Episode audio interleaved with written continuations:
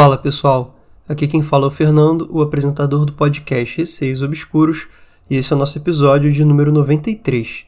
Quem quiser enviar os seus relatos, o e-mail é receiosobscuros.gmail.com ou pode enviar por direct no Instagram, arroba receiosobscuros. Sigam o podcast no Spotify para estarem recebendo sempre as atualizações dos novos episódios e entrem no grupo do Telegram. É só digitar na busca Receios Obscuros. Vamos para o episódio. História 1 As Três Velas enviado pela Eduarda por e-mail. Oi, Fernando, tudo bem? Aqui é a Eduarda. Primeiro, gostaria de te agradecer imensamente por criar esse podcast, pois gosto muito desse tipo de assunto e nesse nicho não havia encontrado nenhum como o seu. Parabéns pela dedicação e criatividade. Espero que tenha mais e mais relatos para contar, porque estou viciada. Maratonei todos os episódios durante uma semana. Ouvia no serviço, em casa e sempre que podia. Pode me identificar, não tem problema. Tenho vários relatos da minha família inteira com várias vivências e estarei enviando os relatos mais para frente. Adoro você e o jeito que lê todos os relatos. Continue, por favor. Esse relato é das minhas três tias que moravam todas juntas aqui em São Paulo, em uma casa alugada. Todas as pessoas da minha família já vivenciaram coisas sobrenaturais. Em específico, essa é uma das que me dá mais medo. Minhas tias estavam na casa alugada há pouco tempo e todos trabalhavam bem cedo. A casa tinha apenas três cômodos: sala, quarto e cozinha, com um pequeno banheiro. Certo dia, a minha tia Helena, a mais nova, estava em casa sozinha e não tinha ido trabalhar nesse dia. Não sei direito porquê. Depois de fazer as tarefas de casa, se deitou para descansar um pouco. Ela acordou com um barulho nos armários da cozinha e achou que as irmãs dela já haviam chegado. Levantou e foi até a cozinha. Quando lá chegou, não havia ninguém. Então ela sentou no sofá e começou a ouvir novamente os armários batendo. Ela saiu de casa e ficou na rua até que minhas duas tias voltassem. Eu faria o mesmo. E daí, minhas tias chegaram. Já era bem tarde, tipo 21 horas.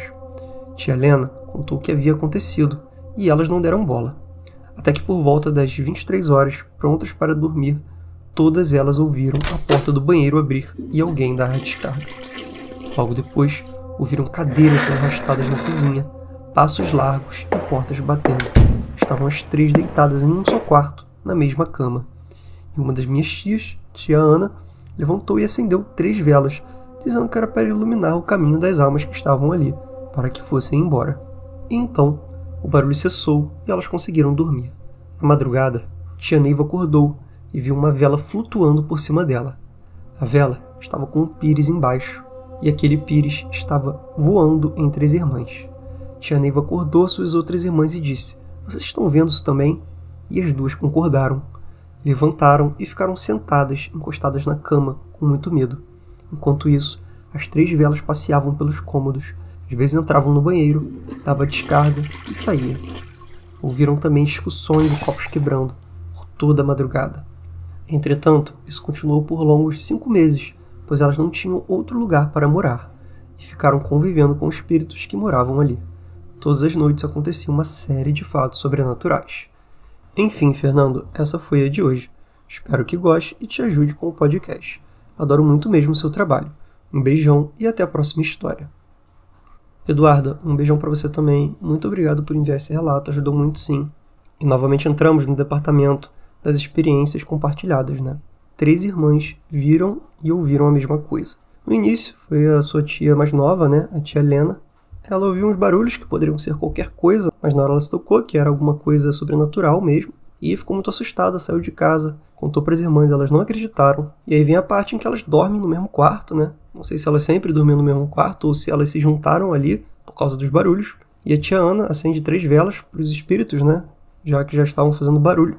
E durante a madrugada, a tia Neiva acorda e vê uma vela flutuando. Acorda as irmãs, todo mundo vê a mesma coisa. Começa a ouvir barulhos, de gente discutindo. Parece até ecos do passado, né? Como se aquilo fosse uma representação de algo que aconteceu naquele mesmo espaço, mas em um outro tempo. Pelo menos foi essa sensação que eu tive. Pelo visto era algo bem recorrente, a ponto de ficar nos próximos cinco meses né, acontecendo, e elas seriam obrigadas a lidar com isso aí. Mas espero que elas tenham encontrado uma solução, né? Fosse sair da casa ou mesmo fazer alguma limpeza espiritual ou algo do tipo. E agora vamos para a história número 2, A Sombra Imóvel enviado pelo Kaique por e-mail. Oi, me chamo Kaique aqui de Fortaleza, Conjunto Palmeiras. Conheci hoje o seu podcast e queria te relatar algo que eu vivi no passado. No caso, a minha irmã presenciou. Coitada dela. Os envolvidos nesse relato são três: eu, minha irmã e meu tio. Nós temos um ano de diferença em decadência de um para o outro. No caso da minha irmã, é um ano mais nova que eu e o meu tio são dois anos. Mas para minha irmã, a diferença é de apenas um. Em um certo dia, decidiram que meu tio passaria o dia todo na minha casa. Eu e minha irmã adoramos a ideia, claro, iríamos brincar até o anoitecer. Um detalhe sobre nós três: toda vez que estamos juntos, algo sobrenatural acontece sem precedentes. Esse dia foi exatamente como planejamos. Brincamos o dia inteiro e, quando menos esperávamos, nós estávamos apostos para dormir. Eu e minha irmã juntamos nossas camas para que coubesse meu tio entre eu e ela. Nosso quarto ficava na sala, não tinha porta, então era fácil ver quando alguém, no caso meus pais, saíam do quarto, que dificilmente acontecia. Mas se quisessem, era fácil demais espiar o canto da parede para ver se estávamos dormindo. Dormimos da seguinte maneira: eu com a cabeça para a cabeceira, minha irmã no meio com a cabeça para a ponta da cama, meu tio com a cabeça para a cabeceira. No final, minha irmã dormiu cheirando nossos pés.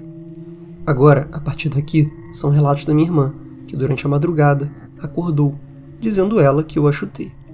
Ela levantou e sentou-se na cama para ajeitar o cobertor, e ao olhar para a sala, viu no canto da parede uma sombra escura, sem rosto, sem deformidade a não ser pela barriga. Ela se arrepiou por completo.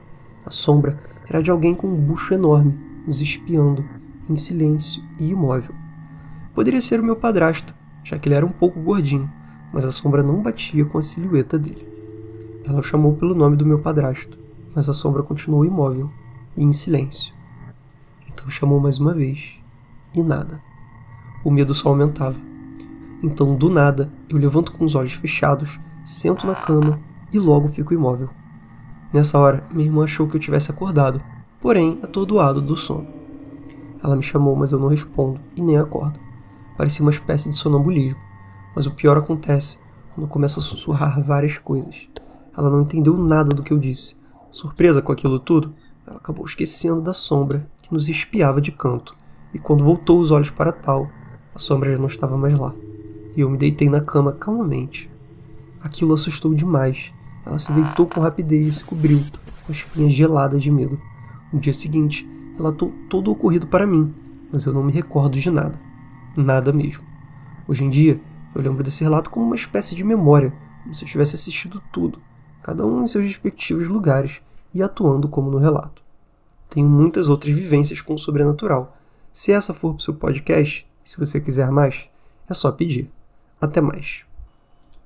Kaique, eu achei bem assustadora a história aí que aconteceu com a sua irmã. Na verdade, você também foi um ator da história, mas ao mesmo tempo você não lembra, né? Ou pelo menos na época não conseguia lembrar. Agora você falou que já consegue ter uma espécie de memória, né? Enfim, claro que a gente pode olhar pelo lado cético e pensar: um, a sombra foi seu padrasto, que olhou ali que vocês estavam dormindo e acabou indo embora. E dois, na hora que você levantou, você estava sonâmbulo, você fez aí algum barulho e tal, e depois deitou de novo. Esse seria o lado cético. Mas, a não ser que seu padrasto fosse um pouco doido, né? A ponto da sua irmã chamar ele e ele não responder e ir embora, não tem muito sentido o lado cético dessa história. Então acho que realmente tinha ali uma sombra que estava observando vocês, né? Uma sombra bem assustadora, segundo a sua irmã, porque a própria silhueta dela não lembrava exatamente a silhueta da sombra do seu padrasto, né? Era diferente, era sem deformidades a não ser pela barriga, né? Que você falou. Então, realmente arrepiante, né? Então essa sombra tem alguma responsabilidade aí no que você acabou fazendo, né, que foi levantar ali meio sonâmbulo, sussurrar alguma coisa. Ou seja, sua irmã já vendo ali aquela sombra assustadora, você ainda levanta e sussurra, né? Eu particularmente tenho muito medo de pessoas sonâmbulas, eu acho que eu nunca vi ninguém, mas se eu visse eu ia ficar com muito medo. Só a ideia já me deixa com medo, imagina na hora. Mas muito obrigado pelo relato, Kaique. E agora vamos para a história número 3. São três relatos, enviados pela Vanessa por direct no Instagram. Oi, Fernando. Me chamo Vanessa, sou de Recife, Pernambuco e tenho duas histórias que aconteceram comigo na infância. Pode dar o título que achar melhor. Relato 1. O gesto. Na época, eu tinha entre 5 e 6 anos e minha mãe trabalhava mais cedo que o meu pai.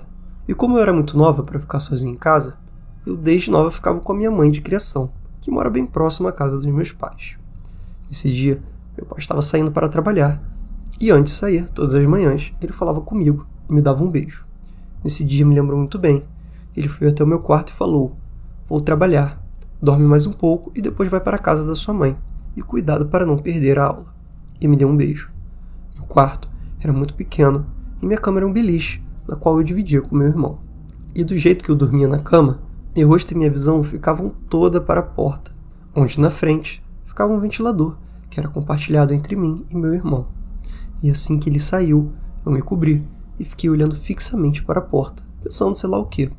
E do nada, aparece um ser, com capa preta me olhando, atrás do ventilador reparado.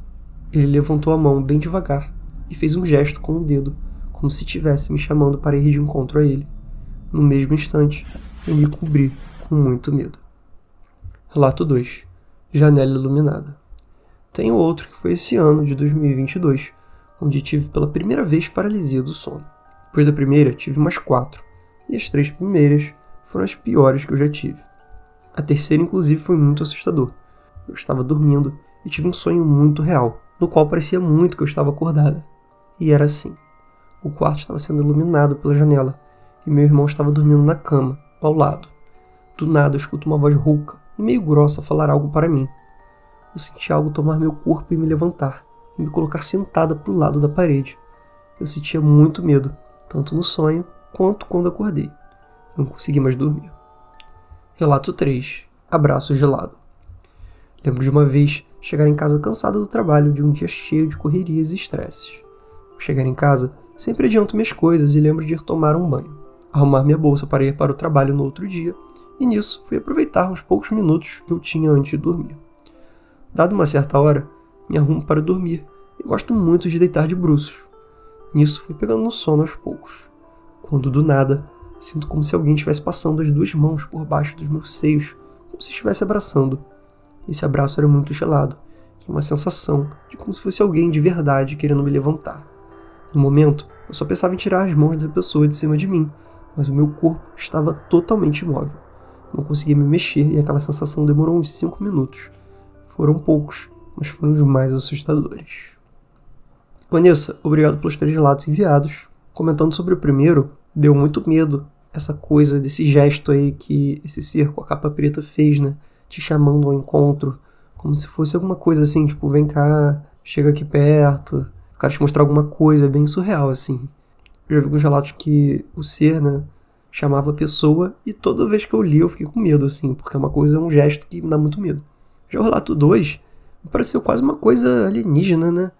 Iluminação, alguma coisa fazendo você se mover, quase como uma abdução. Mas, como você estava com paralisia do sono, bem possivelmente foi aí uma sensação que você teve, né?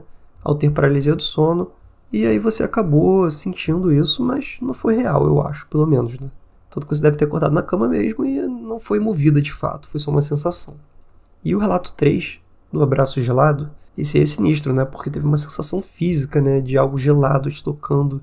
Pior, uma pessoa, né? Não foi nem alguma coisa que você esbarrou. Foi realmente um braço te abraçando, assim, bem gelado. Você disse também no fim que ficou cinco minutos paralisada, né? Naquela situação e tudo mais. Não acho difícil também ter sido uma paralisia do sono aí.